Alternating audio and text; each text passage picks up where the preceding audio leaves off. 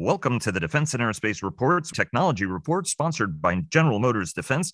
I'm your host, Vago Muradian, and it is my honor today to welcome United States Navy Rear Admiral Lorin Selby, the director of the Office of Naval Research, a distinguished submariner who's also served as Chief Engineer of the Navy, one of the coolest titles ever, uh, and someone who now has one of the coolest jobs in the Navy Department. Admiral Selby, welcome aboard, and thanks very much for making time for us. Yeah, thanks, Vago. It's great to be with you today. Uh, an absolute uh, pleasure. And before we get started, Bell sponsors our daily podcast. Leonardo DRS sponsors our global coverage. Our weekly cyber report and cyber coverage overall is sponsored by Northrop Grumman and Fincantieri Marinette Marine sponsors uh, our naval coverage. And uh, speaking of naval coverage, uh, our coverage at the Navy League's recent Sea Airspace Conference and Trade Show was sponsored both by Huntington Ingalls Industries and General Electric Marine. Uh, sir, uh, you came to the job about a, about a year ago. Again, one of the coolest jobs uh, around. Uh, it is a time of great change. You're deeply involved, obviously, in helping the service craft its unmanned strategy. Uh, you helped orchestrate and architect, if I can use that word awkwardly, the battle fleet problem.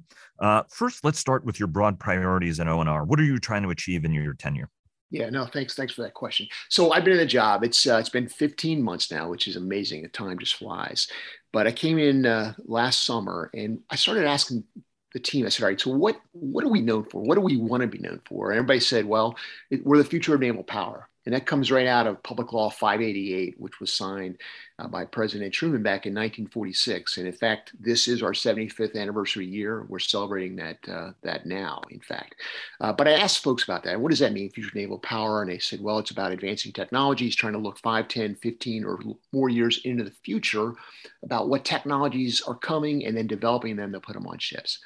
And I, I said, well, that's, that's interesting. I like that, but I want to try to tweak that a little bit. So I said, I think what we are about in the Office of Naval Research and the Naval Research Enterprise is about reimagining naval power.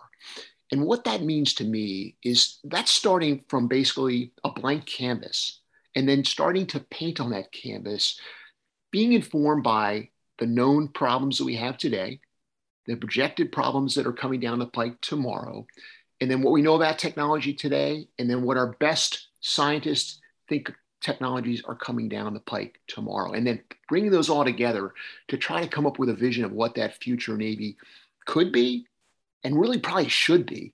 And then, really more importantly, mapping a course to get us from here to there. So that's what I've been doing. I've been talking about reimagining naval power, trying to get people excited about that concept, and trying to really, you know, trying to shed ourselves of some of the. Uh, the things we've traditionally done just because we've always done them and really looking to take advantage of the, the technology that we all know in our personal lives, professional lives, is still raking, racing at us at breakneck speed. And I think all of us are kind of feeling a little uncomfortable knowing that it's coming so fast and that some parts of our life uh, we're adapting it pretty well, which is kind of the personal side of life. Think about your iPhone and your iPad or whatever device you use that's all pretty well adapting that technology. But when it comes to our work lives, whether you're in the government or not, I don't think we're going as fast as we could be and, and definitely should be. So I think part of my job is to help the Navy and Marine Corps team figure out ways to do that, to go faster, adapt those technologies, and again, to start from that blank canvas, to map out that new future, and then try to get us on a trajectory that will, will get us there faster rather than later let me pull on that a little bit because uh, anybody who knows you knows not only are you uh, first uh, rank um, engineer, but you're also regarded as somebody who is a technologist and a scientist at heart. So you have a tendency of being able not only to see the problem uh, without buttering your toast too much, sir, uh, but also understanding that you also have to have the cultural changes that drive this, right? I mean, ultimately, it doesn't matter if you've got a great innovation if for a whole bunch of cultural reasons you're not adopting it. And for all the innovative nature of the United States Navy, it can be pretty hidebound in terms of what it is it does because it does it that way. Um, so let's talk a little bit about how you are driving speed across the enterprise, especially on how quickly you can transition great and potentially promising ideas or even adapt that which already exists to deliver real world capability, but uh, but ultimately do it a lot faster than you're doing it now. Yeah. So I think one of the ways I'm trying to do this, I'm really, I'm really um, pushing back at the idea of requirements. Okay. I think the requirements mindset is still probably the appropriate mindset for a for a platform, a big complex ship, submarine, aircraft carrier, high-end fighter. You still need requirements. You still need to take the time, the rigor, the engineering to really the discipline to get that right. But when it comes to the smaller, whether it's an autonomous system or a sensor or a software driven capability that goes on a platform, I think it's a different mindset. And I think requirements, by definition, kind of constrain us. And so I think we need to kind of throw out the requirements mindset for things other than the highly complex, very expensive platforms and think more in terms of defining the problem. This means you've got to roll up your sleeves, get with the operators, get with the scientists, the engineers, even the folks in the building, the OpNav folks that they're going to provide the money, get together, define the problem, get it really crisply refined, and then present that to uh, the ecosystem to look for solutions. And to your point, a lot of those solutions already exist. And a lot of those are not in the government, they're in the commercial sector. In fact, if you look at the, the evolution of the last 75 years since ONR was established, for the first 25 to maybe 35, 40 years of, of our time, the government still was kind of leading uh, in, in innovation space. That has flipped. That flipped somewhere in the 80s, maybe 90s, where now that innovation is really being driven by a lot of money that's being put in by capital, venture capitalists, and others uh, in places like Silicon Valley, Austin, Boston, those kind of places. So we have to change our mindset. Think about problems, vice, requirements, and think about trying to adapt existing technologies, existing things that are on the shelf that, again, are mostly COTS based, commercial off the shelf systems that we can take with very minor adaptations and put them into use. That is a different mindset. And I don't know that we today have an organization that's really got that right yet. And I think that's where we need to go. So I'm really pushing hard on that to try to figure out a model that we can develop to prove to leadership that there's a different way of doing business that is much faster. And again takes advantage of those small businesses the vc that's out there across this country and uses that to solve military problems. In my case naval relevant problems um, how so that it's it's interesting you say that um, uh, because uh, there is this notion that the Undersecretary of Defense for Research and Engineering now Heidi Shyu, uh, Dr. Shyu is in there to be the Chief Technology Officer. That's what Mike Griffin was, uh, Dr. Griffin was trying to do uh, as well. So there is a push pull among uh, your organization in the Air Force, Army, and of course, you know, you know, Marine Corps in its, in its own way as well. Ultimately, our model though is, uh, you know, General Motors Defense sponsors uh, this uh, program. I mean, it's astonishing how many engineers, for example, the company has, how cutting edge it is in many of the fields that it works in. And so for them, it, you know, developing products for DoD was an interesting adjacency. And of course, they do things with advanced battery and electrics and uh, even fuel cell technology that, that you have, right? Which in various ways can stra- scratch Navy itches. But we have a tendency of sort of looking at these commercial technologies, then wanting to partner with sort of a heritage defense industry, and then sort of go through a conventional acquisition process. How do we need to think differently about how it is we do that? Because if Apple has the right thing you need, okay, it may need a certain degree of adaptation. I'm, I'm just using this generally, but right. I mean, an iPad is actually remarkably robust, uh, resilient, uh, reliable.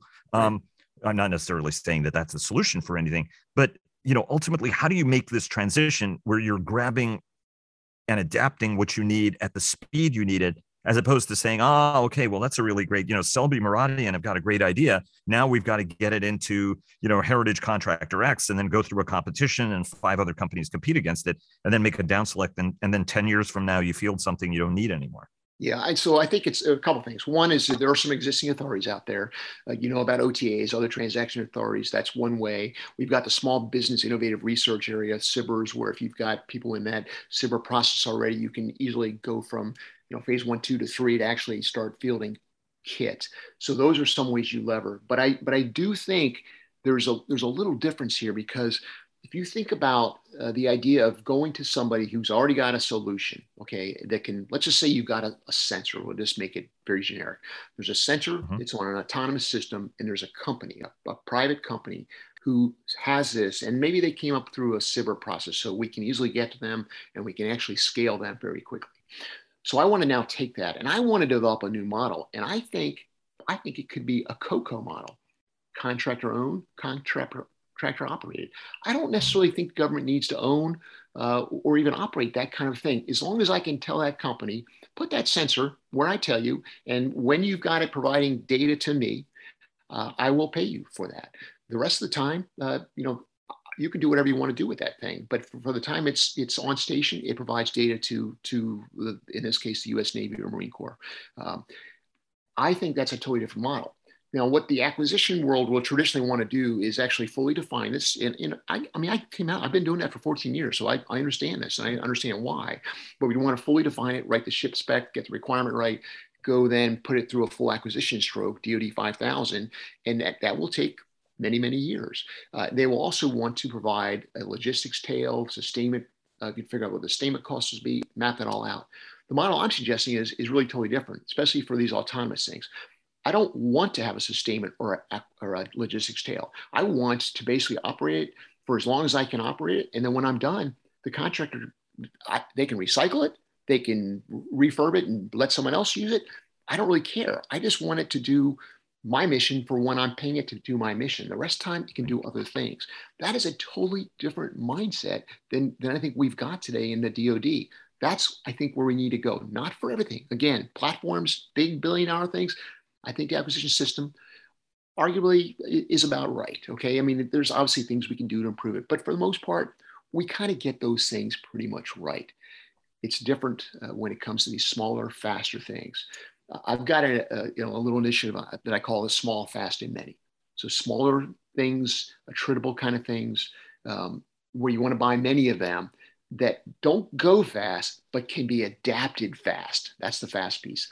That is a different model. And I think it can be scratched with a lot of commercial solutions. Not in every case, but in a lot of cases. And that's where I think we really need to explore.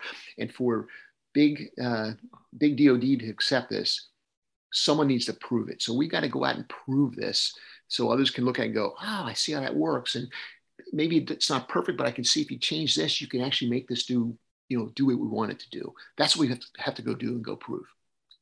Um, uh, let me um, let me j- just very briefly. Uh, this this was not a question, but it hopped to mind now. I remember uh, at uh, the DSEI show uh, in 2019, the last time we convened in person. That uh, show is going to be th- this year in person, as opposed to remotely as it was last year because of the pandemic. And I ran into two Royal Australian Air Force group captains, and and and they had a brilliant. they they were the heads of Project Jericho and th- their point was that in future conflict advantage you know advantage will be measured actually in seconds right like military advantage won't be measured in decades or years as we've come to be uh, come to see it but that actually advantage will flip back and forth very quickly and the most the, the the power that's likely to prevail is the one that can adapt faster uh, in each one of these cycles. Do you subscribe to that notion? Absolutely. And not only can they adapt faster, they can make decisions that are richer and faster than the adversary. Not always right, but mostly right, more right than they are. So I totally agree with that. Um, oh, when you look at uh, the span of technologies, right? I mean, they have a tendency of all being lumped together. Um, hypersonics, connectivity, microelectronics, uh, autonomy. You know, give me a side of AI and machine learning with that. Now is the big joke, uh, as as you know. What are what are the areas, whether it's materials, nano? I mean, what are the things that you think are most exciting and are going to be the most breakthrough from from your standpoint places where you think the juice will be most worth most worth the squeeze yeah so there, there's so all those areas you, you just mentioned are clearly uh, you know important areas but i think there's some other areas that don't get mentioned as much biotechnology this is an area where i think we have really uh, not put enough investment in uh, in, in, total across probably the entire government uh, that's starting to change uh, as you may know china has come out and said they want to lead the world in biotech. Of course, they've said that in AI and just about everything else. Uh, but they're they're putting a lot of money into it. I think biotechnology has has a, potential to transform a lot of parts of our operations, including logistics, uh, even operations. There are some really exciting projects that we're starting to see crop up in the in the basic basic research arena.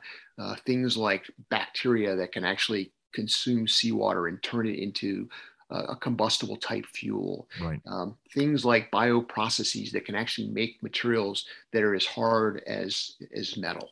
Those processes, I think, are going to be fundamental to how we support our systems in the future. So I think that's a huge growth area. Quantum, quantum clearly. And when people talk about quantum, most people jump right to quantum computing. And I think quantum computing is important, but there are other parts of our government that are spending a lot of money in that area. And I will very happily be a fast follower when it comes to quantum computing. But when it comes to things like quantum sensing, quantum timing, quantum communications and quantum networking. Those are areas where I think we should invest. So, so there's some projects that we're, we're exploring in those different areas to see what's possible in those arenas. Um, obviously, AI, you mentioned that. Um, the whole autonomous system arena is, I think, still a just a, we're on the just the beginning of the upward exponential curve of what those systems can do. So there's a lot of exciting areas out there. A lot of people ask me, "What's the one area?" There's no one area. That's the that's the thing. First thing I'll tell you, um, there are many areas, and and that's in fact why, uh, as the as the owner of the the Navy's science and technology budget, a large part of that budget is is the in budget parlance. It's the 6.1. It's the basic right. research. It's the money we pay in grants to colleges and universities across this country, as well as to some to uh, some colleges in other parts of the world, to look for basic scientific principles, technologies that they think could be the next game changer. And you can't put all your bets in one area. You've got to spread that around, or you're gonna you're gonna miss something. So that's that's a fundamental. Um, the way we try to do business is to make sure we, we're not putting all our bets in one thing because that would be you you would invariably bet wrong and then you'd have nothing. Um, let me, uh, and I should give a shout out to Dr. Heather uh, Willauer, uh, who is uh, at uh, Naval Research Lab, part of uh, your your team, who is working to try to convert seawater into a combustible fuel. And I, I think she's a national treasure. Um, a word from our sponsors: General Atomics Aeronautical Systems sponsors our coverage of strategy. General Motors Defense sponsors our technology coverage, and L3 Harris sponsors our coverage of Joint All Domain Command and Control. I want to just ask briefly. Um, are you worried? Are there any particular areas you worry about when you look at um, Chinese focus and drive? You know, you mentioned precision uh, navigation and timing. Obviously, the Chinese have put a quantum satellite up. Um, I, we're obviously not privy to what we are doing in this field, and I know that we have always been PNT leaders, uh, guy, going back all the way to Myron uh, Miranian and and those guys yeah. who, who, did it in the '60s. Uh, but um, are, are you satisfied or are you concerned? And you know, how, how would you place where we are vis-a-vis where our adversaries are? Let me put it. Yeah, without really getting into specifics, I think the area that, of concern I have about a, a country that the size of China is the scale uh, in terms of both dollars as well as in, in terms of breadth that they are investing in um, in technologies. Uh, all over the planet, by the way. It's not just in China. And that is concerning to me. Uh, I think we're, we've kind of woken up and we're starting to realize we've got to kind of compete on that arena. That's why I have this organization called ONR Global, Office of Naval Research Global, which has also been around right. since the beginning of ONR, headquartered in London. We have science directors at kind of key embassies or consulates around the, around the globe that are there to do a couple things. One is to kind of keep tabs on what's going on in that part of the, you know, that neck of the woods, as it were. B, to keep tabs on what others are doing, like maybe at China. Um, and C, to convince those host nations as well as the nations in that vicinity that the US really should be your partner of choice and not a China or Russia or whoever else may come to the table. Because we will do things like honor your intellectual property uh, where others may not. We will do things like collaborate with you, actually even share with you, bring your scientists into our laboratories for, for visits. Those things we will do that others typically will not. And so that's what I concern about is China is really trying to compete on a global scale. And uh, again, they, the scale of dollars and, and the breadth of which they're doing that is concerning. Uh, so that's an area where I think we, are trying to counter that as best we can. Uh, but that's that's probably one of my biggest concerns, and I, without getting into specific technology areas. Right. Um, how, how um, you know, one of the things is that there are so many organizations that are developing so much technology, and anytime you say, you know, innovation is the name of the game, you you get lots of hands working the problem, which is potentially very good. The downside of that is, time and again over my career, I've talked to uh, veteran scientists scientists or engineers who say, oh, yeah, you know, we did that in 1978, but nobody's really used it. And, and you find that there is a current research program that's trying to reinvent that particular wheel. How would you rate where we stand on visibility, right? uh, I mean, is there somebody in the army who's you know found a solution to a problem he doesn't have but you have a big solution you have a big problem that that could fix right, right. do we have the right mechanisms in place and what's the role of um, the r- research and engineering at dod to maybe help gatekeep this function because i i find this all the time where i end up becoming a little bit of a cross pollinator among these communities of sort of you know saying like hey you know so and so is working on that and they go oh right, wow right. you know yeah. which, which, i don't yeah, think you're, you're i like don't think i should be yeah, I, well, I, it should, you should, you're in deep trouble if you're relying on me to do it. But you know, how, how do we need to think about that? Yeah, no, I I, I get it. Um, I would say that uh, we have we have pretty good connectivity with those services, but I obviously can do better. So a couple things: we have a, a quarterly lab commander sync. So I get together with uh, the Air Force, the Army, and now the Coast Guard lab commanders. And we we basically have, uh, we have a set agenda where there's some topic areas we want to share with one another to say here we're working on this areas. Then we'll have kind of a just a just commanders only discussion about hey what are we thinking about? What are we focused on? What are we concerned about? So we share those things. Uh, osd R&E also does a pretty good job of bringing uh, at, at, the higher level. So this is at like the DAS and T&E level for the navy uh, leaders together to talk about common concerns common focus areas um, who's working on this, who's working on that, and if you're both working on the same thing, why? And sometimes, you know, a lot of times, like aircraft stuff, Air Force may have a lead in certain aspects of airframe development, but there's certain things that are naval, you know, have naval um, identities that we have to that we have to do. Landing gear for an aircraft carrier is different than landing gear for a you know a fixed runway. So we've got to work certain aspects that the corrosion issues on a carrier deck are different than they are in the desert. So those are things that we you know if there is overlap, sometimes it's because hey that's a naval issue that we've got to take care of. But we do we do try to share as best we can. I, I guarantee you that could be improved uh, as a, as anything else when it comes to communication. That's almost always the linchpin of you know, why didn't that work? Well, because I didn't talk to whoever. We try to we try to do that with these Black Matter sinks. Um, walk us through the battle fleet uh, problem. This, this yeah. is an idea uh, that uh, that harkens right back to the interwar years, where uh, the battle force experimented, worked really closely with the Naval War College.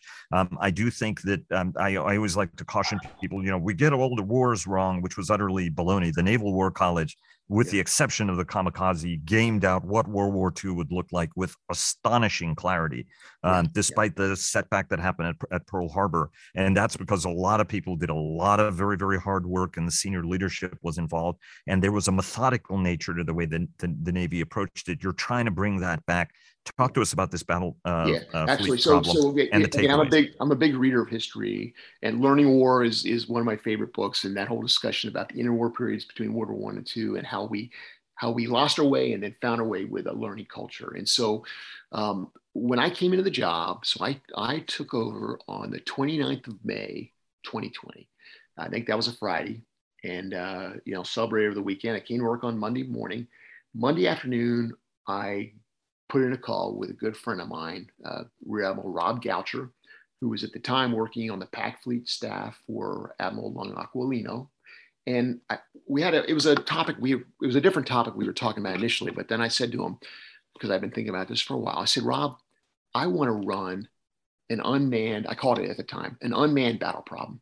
He said, what, what is that? I said, well, I said, I think we ought to go come up with a, you know, come up with a, operational relevant scenario, um, try to go see who could bring their autonomous systems to bear.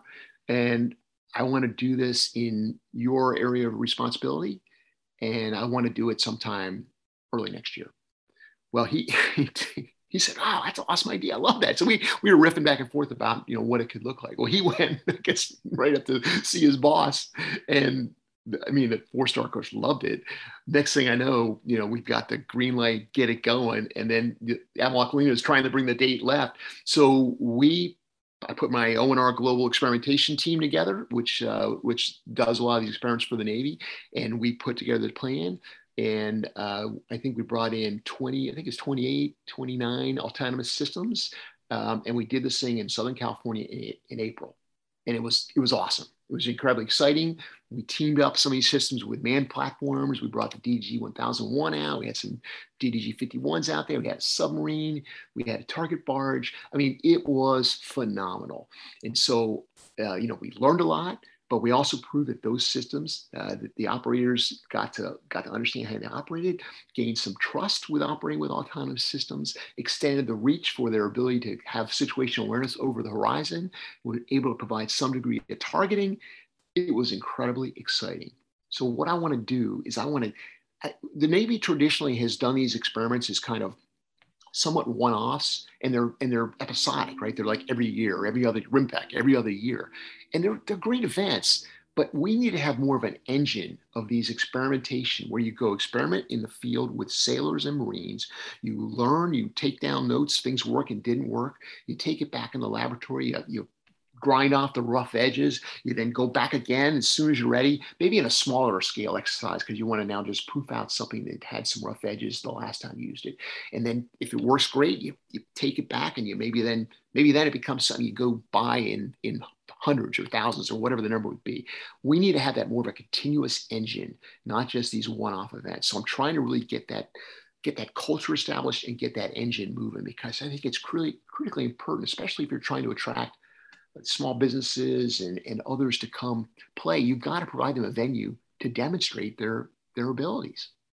And and so you're satisfied with where you ended up after this one? I am, but I'm but I'm now kind of thinking about all right, how do I what's next?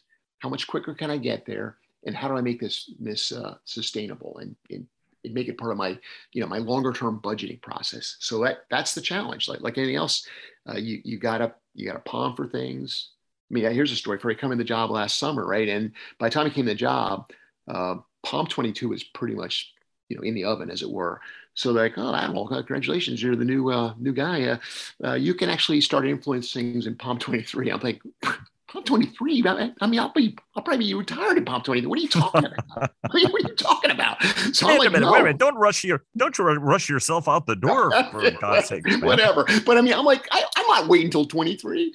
So you know, so right. we were able to do some things. But it that that's that's the mentality. We, so this is part of the frustration I have. So reimagine naval power.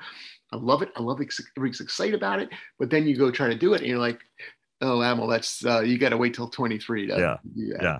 I'm like, yeah, thanks, guys. Yeah. um, um, you talked about the culture piece of this, right? Um, I think yeah. that uh, you know, I mean, let, us use your uh, uh, community, former community, I should say, right? Because you're you're in a you're in a you know blue and gold job, if you, if you would now, uh, as a as a submariner. Um, very innovative community, but also right there are r- rules written in blood which you uh, don't mess with. But then technologically, I, I, know Admiral Richardson, when he went to Naval Reactors, tried to innovate there, and and it was a little dicey, right? I mean, people looked at him as a bit of a heretic uh, for for what he wanted to do. Um, and yet, a lot of this is is culture. I was just uh, on right? the phone with him like 20 minutes ago.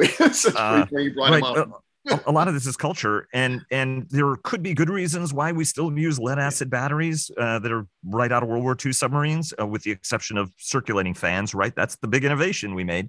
But you know, there may be other ways to provide that kind of auxiliary power than these giant lead acid cells that have all the same problems that lead acid cells had 70 right. years ago. Right, um, right. Right. So how do we get to the mental change piece of it and really relooking um, some of the rules we have about whether they may, you know, I remember this debate about X planes. You know, it's like, well, we couldn't have X plane. You know, we couldn't do drive by wire on submarines. Well, guess what? We now do drive by wire by submarines. We now have photonics masts that are not right. that don't have through hull penetration. Right? I mean, yep, we yep. do these things. So how do we? What do we have to bear in mind? Um, right? Because it's one thing to experiment. It's another thing entirely to go. Gee, Lorin, great job for doing that but not in my navy right so how do we get to that part of that yeah so so um, you know steve blank Steve Blank. I do. Uh, I do. Steve joined us for one of our strategy conversations. Yeah. So Terrific lean startup fame. So Steve and I have become friends, and I, have uh, visited with Steve, and we occasionally when I'm in a you know a place where I feel kind of uh, beat down by the bureaucracy, I'll pick up pick up a text Steve and say I need a pep talk. so we, we, we, get talking about innovation and craziness. One of the one of the things Steve says is that organizations that get into an execution mode, okay, the, turning the crank, making the donuts, you know, whatever you're doing, those organizations, it's very hard for them to also have the ability to innovate. within those lifelines. So you oftentimes have to kind of outside the lifelines establish an entity that can do this innovation, have the innovation engine going. And then the challenge, of course, is how do you now move that from the innovation engine into the, you know, into the execution agent that's cranking out the donuts. That's that's the valley of death. That's kind of what that describes. I right. think um, you know that's what that's kind of why you have an ONR. That's why you have an S&T organization, you know, doing the things we do. I think structurally there's some things we probably need to change to, to get after the know, perfect this but for the most part we're trying to actually provide these kind of outside the box orthogonal things for people to think about um, it, the challenge then is okay how do you then get a champion to take it and put it into the uh, into the innovation ecosystem i'm sorry the acquisition ecosystem that's where i think we're trying to come up with creative ways to do that uh, at, at at very senior levels within the Navy and Marine Corps. Do, do you need a chief technology officer? Well, that's an interesting question. I, I would argue that that's kind of me. I, I think that's right. kind of what I do. You know, as a C, as a chief naval research, I think I'm also the CTO. Um, so I don't know. You, you, started this whole discussion talking about culture, and one of the things I will tell you is that culture is is really driven by incentives um, which come out of you know behaviors that, that are really established because of the way organizations are structured so to really change culture you kind of have to go back to the structure And you got to change structure now that's that's challenging for a large organization uh, like like the navy or marine corps but i but I, my gut tells me that's where you kind of have to start that conversation is ongoing. I don't know where it's going to fully go. In the interim, I'm going to do my best to continue to come up with kind of outside the box ideas and thinking and find ways to inject those into the right point in the acquisition pipeline to get those on right. the platforms. But I think a lot of it, though, is also trying to think about these small, fast, and many things that you can kind of do outside the ecosystem of the existing, you know, acquisition system that's that's turning away in places like NavC, NAVSEA, Navigator, NavWar. And I think right. you, you can do that. As long as you connect to the fleet, have a fleet operator says, I really need that, you can then go proof it and then scale that up and provide in numbers to the fleet. So, you know, you're, you're talking about small man unmanned, right? I mean, A, there's another cultural issue associated with that, right? I mean, the confluence of manned and unmanned. Right. But then the other challenge you have, uh, and I remember Frank Kendall, when he was acquisition technology and logistics undersecretary, would say the same thing. Like a lot of small is good. The question is how I get it there, right? So you tell me how easily I can get it to the other side of the Pacific where I need it, because generally, you know, range means bigger rather than smaller, right? right? So how do you respond to both of those? Well, so I think I think you got to be creative. I think you've got to be creative. So you're right. The range is going to be limited when it's a smaller thing. You just cannot pack as much energy into a small autonomous system than you could a large autonomous system. And even large ones, as you know, have some limitations on range and reliability and things like that that we're still trying to work on. But when it comes to smaller things, which I think if you could scale those up into numbers like hundreds or thousands, uh, you've got to be creative about how you get that in there. There are there are means of doing that. And again, I'm not going to you know reveal anything here, but um, you know just think creatively about how you might take a small right. system, you know, even a quadcopter size thing. How would you get that close in some way that uh, maybe someone wouldn't know? There's there's ways you can do that kind of thing. That's what we have to be thinking about. And and the man unmanned layer. I think that there's a I think there's tension. Um, uh, clearly. Um, you know, first of all, when first the unmanned systems first came out, you know, people used to say, "Oh, it's going to reduce the manning." Well, the you know, the joke was that we actually had more people operating kind of unmanned systems initially than you had when it would be a comparable manned system. That's clearly kind of the initial, you know, overcorrection, as it were, when you bring new things into into uh, in, into a community. That's probably natural. Over time, that will that has and it will continue to tail off. And I think, in fact, where we need to be is where maybe a single human is operating tens, if not hundreds, of autonomous things, not not the other way around. And so that that balance is going to shift uh, naturally over time. And some of that has to do with trust. We have to develop trust between the human and the autonomous system, um, just like you have to have trust between a human and an, and an AI algorithm that's running wherever it's running. That trust is important, and that is only going to be built by operating these systems, getting them getting them wet, getting them in the air. And so, the more you can do that uh, with any autonomous system, the better, and that will start to build that trust. And as you build that trust, I think you'll start seeing uh, more acceptance of these systems and uh, and more of a pull.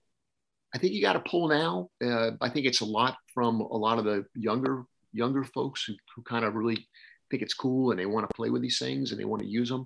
Um, I think you'll have that'll be more wholesale wholesale across the force as you get more trust built up.